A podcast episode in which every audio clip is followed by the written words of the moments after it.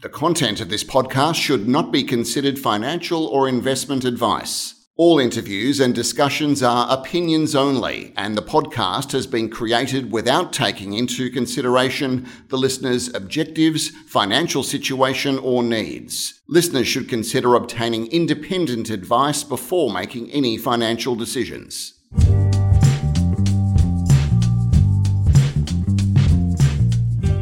Welcome to this week's edition of Stock Doc. You hear a lot about 5G technology and what it promises to deliver in terms of access to telecommunications and the cloud.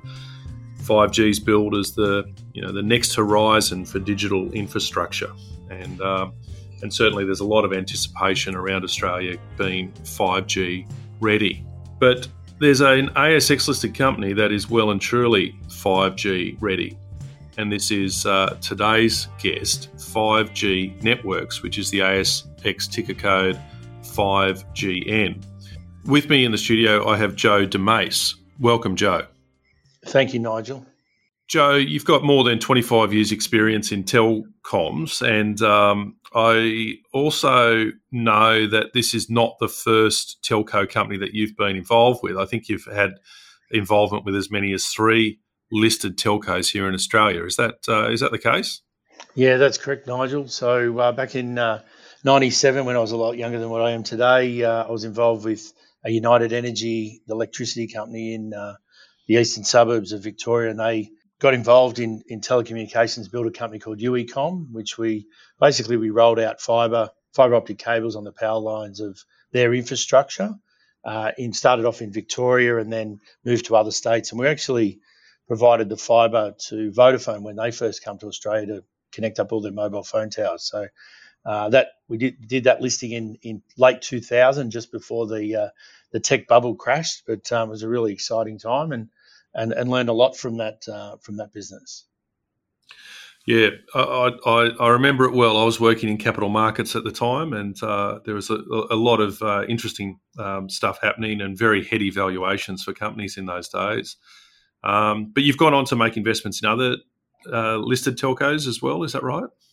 Yeah, I guess um, what, what we learned from from Uecomm, uh, fibre was expensive to to roll out, um, expensive to ke- connect customers up because you've got to do civils works to, to get into the buildings uh, on top of rolling out the, the infrastructure. So moved into a, I guess the, one of the first unlicensed wireless broadband providers in Australia, where we use the spectrums that were free, so 2.4 and and back then it was 5.8 uh, gigahertz spectrum. So we again started in Melbourne, funded that ourselves, and rolled that infrastructure out across uh, across Melbourne, and then we listed that company in 2004. So that company was um, Access Providers (APV), and uh, then we did a number of acquisitions of the, I guess, the largest DSL providers that we could we could acquire in Melbourne, and then we acquired the largest provider in in Sydney, and uh, so similar roll up strategy to uh, to what we're doing today, as well as you know the focus on the organic growth. So, Joe, fair to say this, this is uh, a, a, formula that's um, perhaps well and truly entrenched in your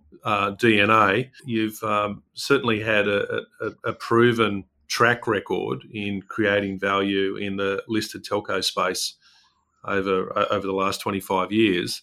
Um, tell us about this latest project, 5G networks. So when did uh, when did you start that? And and look, I think it I think it's fair to say that you're one of the largest single shareholders in the group with around 27% holding, and collectively with your board and your senior management team, um, this is a very tightly held stock with about 40% of uh, shares owned by the staff and the board and and um, and yourself. Yeah, that's correct. Yeah, thirty-five to forty percent. Yeah, look, I mean, you know, it's um, we believe in in what we what we're doing, uh, and, and we think this is a great opportunity. I guess I started back in in 2016. I'd been consulting to a number of MSPs and and actually was helping the guys at Inspire, which is one of our first acquisitions, and working working with those guys. And I got it back in touch with Gary White, who I'd worked with at Uecomm, was very good in the sales side of the business, and discussed with him I guess what was happening in the industry where you know the networks were you know, there was a lot more capability in the networks these days, which then meant there was a lot more movement to to the cloud, and we could see what's happening, the shift with Microsoft and Office 365, uh, and you know where MIT was going. It was all kind of merging into to one service. You know, people want their IT solution resolved. They want one person to ring if something goes wrong, not a carrier here if it's networks or you know if it's a, if it's the local router in the office. They just want one person they can ring to resolve that issue. So I guess that's the that's the, that's what we offer to our clients is, is sort of we own the infrastructure most in most of the infrastructure and we so therefore we can control that and fix that infrastructure and that's you know the really really the proposition that we're offering to those to those clients hmm. so the infrastructure is something we're going to get back to because you um, have been uh, very busy on the acquisition front as well but um, but let's just try and understand a little bit of the size and scale of your business so first of all your your clients are ASX listed, you know, top 100 ASX companies. You've got some of the second tier banks. Uh, you've also got government agencies, um, and no doubt, you know, a plethora of small and medium businesses in there as well. But um, can you just uh, describe the sorts of services that you that you're providing to um, to these clients? Yeah, sure. So I guess the uh, 200 staff across 12 offices in Australia. Um, probably 50% of those staff are, are, technical resources that might go out to, to site to some of our mid-market corporates and do, I guess, their, their you know check on their infrastructure on a weekly basis or or fix something if it goes wrong, provision new new hardware and, and software for those clients. Uh, and then we have some some of our techs are actually embedded in those corporate entities, um, so they work full time for those those clients and and leverage, I guess, our our resources we've got from a a platform cloud perspective or a network perspective if they need it uh, as, as a part of you know managing that client and and dealing with the, the sort of day-to-day operational issues that they might have.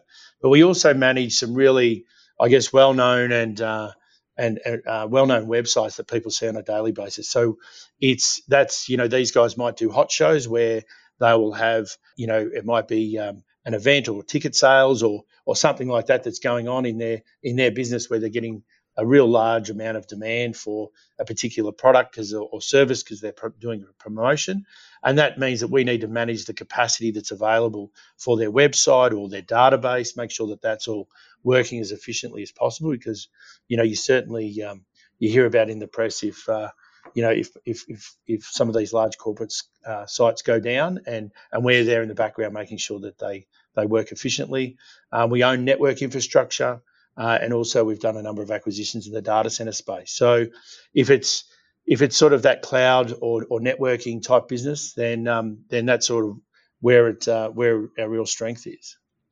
And looking increasingly, um, you know, more and more businesses are rely, relying on online databases and online webs, websites as their really as the crucible for the transactions in their business. Um, it, it's not just about keeping a retail store open in a physical sense, but um, you know, it, it's it's very much a case that uh, e-commerce is the uh, is the driver for revenues in a lot of businesses, and so I can see that there's going to be an increasing demand for you guys uh, in terms of keeping these websites alive and, and kicking, I guess. Yeah, that's right. It's um, you know, and it, and it's making sure that we've got um, you know, plenty of capacity for growth. Um, we build redundancy into everything we do, so we've got major major points of presence in Adelaide, Melbourne, and Sydney.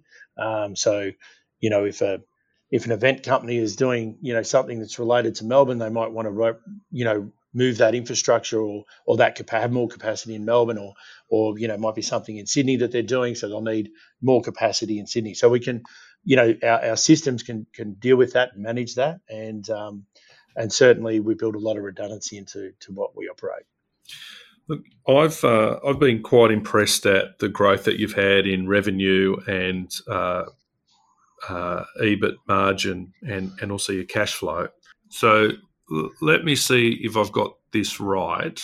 You've got a market cap of around fifty eight between fifty and sixty million dollars at the moment your revenue guidance puts you in excess of 50 million in revenue and you've got a EBIT margin of in that sort of eight to twelve percent range. So, where are you? Where are you seeing revenues for the next twelve months? Yeah, so uh, our half year result was 25 million revenue, 3 million EBITDA. So we think we'll be a little bit stronger than that uh, in the second half of the year, which sort of puts us right in that, that guidance range, which we reaffirmed uh, with our half year result. So uh, I don't think we're really, you know, we're Australian based, so we're, we're not really impacted by other events that are going on in the, in the world. Certainly, we haven't seen anything. A lot of our revenue is contracted, so about 75% of our revenue is contracted. The, the really the only variable for us um, is we do a bit of hardware sales. Last year we did 15 million in hardware.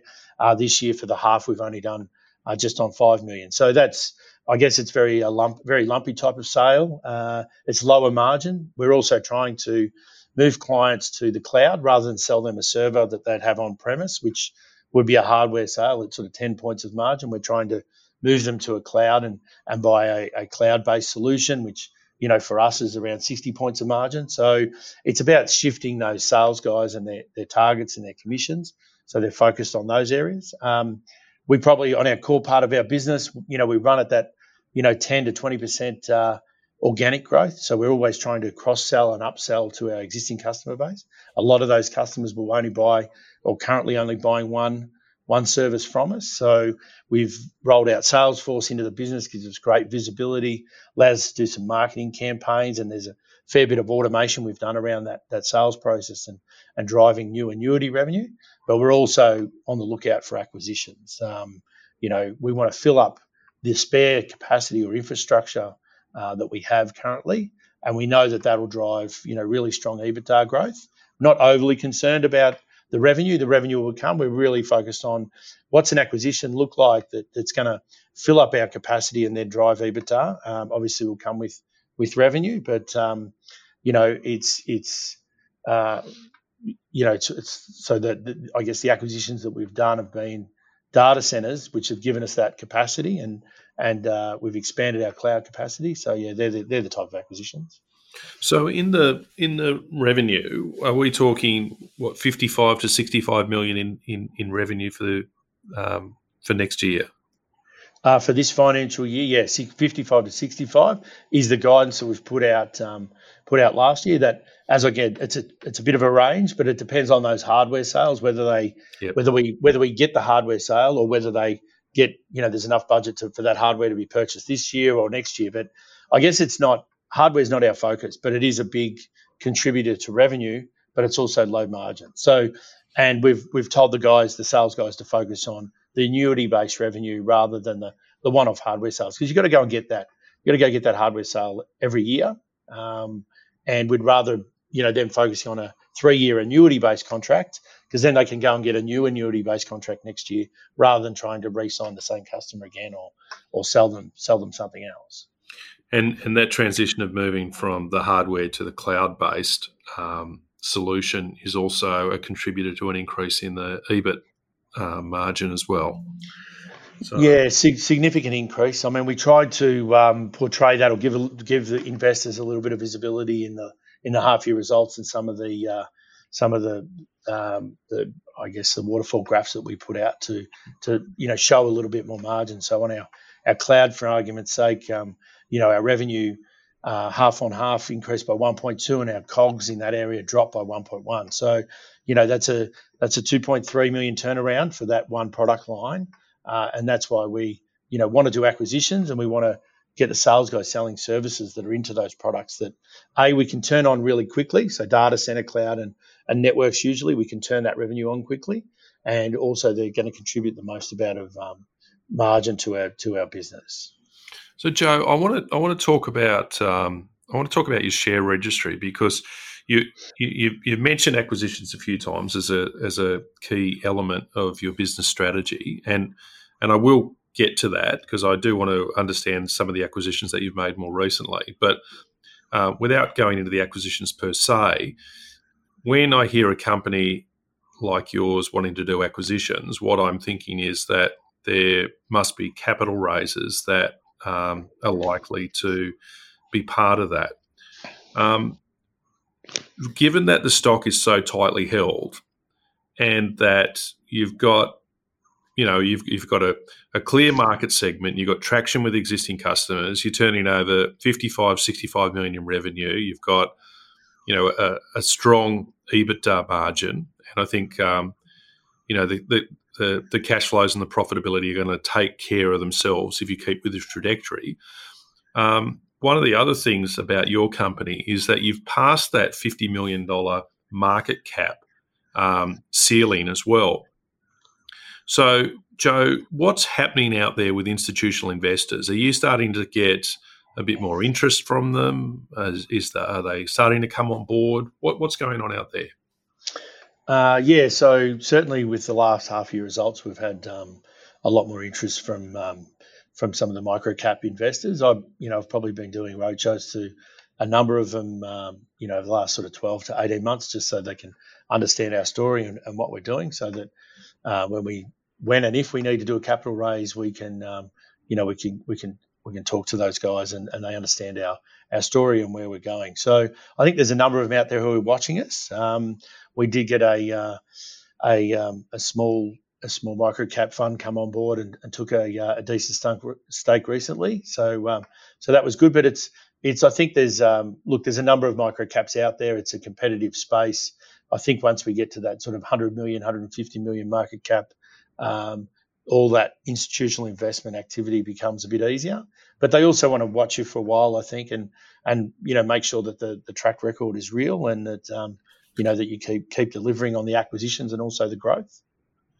Um, with our you know where we're at at the moment from capital raise, we've done outside of the IPO, we've done two capital raises. Um, the last acquisition we did, we funded out of our operating cash flow. So uh, we've got a really good relationship with the CBA. Um, and we've had that uh, facility, debt facility with those guys in place for a while now. So I think they're sort of there's an opportunity there to, to renegotiate some terms and maybe expand that facility. So, um, you know, it's you're not necessarily going back to the capital markets every time you do an acquisition. Mm. Um, you know, if if if we're doing an acquisition where we want the the existing owners or operators to stay in the business, then we'll often ask them to take sort of you know 50% of the uh, of, of the acquisition price in in, in script uh, and lock them into a sort of 12 or 20 month 24 month escrow period and then you know then you can kind of fund the the rest with you know some working capital or, or some debt or you know if the market's in the right um, you know if the market's in the right place and, and we've got the right valuation then we'd go back to the market and look for some some, some additional equity but it's um you know it, it's yeah it's going well at the moment so your debt facility with CBA, that's is that two million dollars? Uh, the, we've got a number of parts to that. So there's um, there's some bank guarantees, there's a couple of million bucks, uh, and then there's some lease facilities about a million, and then and then we've got a, uh, another sort of three to four million facility. We've got about two and a half million of that's untapped at the moment. So um, we've got a bit of headroom in that in that facility. Mm. It's about six in total. Mm. So using some debt and some script based acquisitions, you could be going out there and doing some acquisitions without having to go into capital markets to uh, to raise again. Yeah, that's correct. So we often, you know, most of the time you'll pay between three to four times EBITDA of a uh, from an acquisition price. So you know, you bolt on something that's doing two million of um, two million of EBITDA, and um, you know that might cost you, you know, six million or, or eight million. So you're kind of looking at, you know, uh, three to four million in script and you know three to four million in cash. Yep, got it. All right, Joe. Um, the acquisitions that you've done more recently, you bought a, a big data center in Sydney. Um, what else have you been acquiring, and more importantly, why are you acquiring these businesses, and what strategic value do they bring to 5G networks? Yeah, so just under two years ago, we did the acquisition of the direct business of Inabox, which was Hostworks and Enitel, so hosting and uh, and really an MIT networking uh, type business. The Hostworks business was was buying a lot of uh, capacity from other data centers, so we were spending in the range of four million dollars a year uh, in in data centers. Uh, I've known through the Inspire guys of, of the Melbourne data center, the first data center we purchased about this time last year and basically it's privately owned. It's a good data center. It's about you know 30 40 percent full, but you know they really you know they didn't have the catalyst or or the sales staff to I guess grow that data center. So we did that acquisition knowing that we'd be able to put a number of racks into into that data center and and get some uh, and get some cost savings. Uh, and then and that's CBD based. All our fibre that we've built into uh, into Melbourne CBD goes back into that data center. So you know we can easily connect up a, a customer in Collins Street, move their servers into our data center. They've still got high speed access to their servers and to the internet. Uh, we did the same thing in Sydney. So we acquired a data center uh, late last year in Pyrmont, just out of the CBD, and we've got plans to roll out fibre into the CBD of um, Sydney, pick up all our connect up all our customers on those fiber fiber rings, and and then again transition their any servers or applications they want back into that that data center. And then we've also just um, recently completed an acquisition in North Sydney. So for us, Sydney, we kind of see it as two CBDs, the North and the uh, and the CBD, and we'll roll out fibre to our customers in North Sydney as well, and plug them back into uh, into that data center there. And it gives clients diversity. So they might want to run their their primary um, hosting cloud environment in, in Pyrmont, and they might want to have a redundant backup side in, in North Sydney, or they might want to have that backup side in um, in Melbourne or, or in Adelaide. So multiple data centers that we own and operate. Uh, we can utilize ourselves. We've got other clients who are taking up capacity. We've um, we've expanded, I guess, our sales team to sell more um, through partners and, and, and, wholesale, so to other telcos or or other managed service providers who want, might want cloud capacity or data center capacity. So we're seeing a bit of a strong take up in in that space. Um, and again, it's just it's filling up our excess capacity that we have on our infrastructure um, that's going to drive EBITDA. Well, Joe Demase, thanks very much for taking the time to talk us through 5G networks. I mean, this is uh, certainly a growing company uh, and uh, heading towards uh, certainly EBITDA profitable and heading towards full profitability. Look, I think you're uh, making all the right noises out there, and I wish you all the very best in replicating this story one more time, given that you have done uh, a few of these uh, listings previously. There's a great opportunity for investors to start to look at uh, developments that are happening in this 5G space and, and really the, you know the rollout of this um, digital infrastructure, which is underscoring so many corporate enterprises here in Australia. Joe, thanks very much for taking the time to speak with us on uh, on the podcast today. Thanks for your time, Nigel.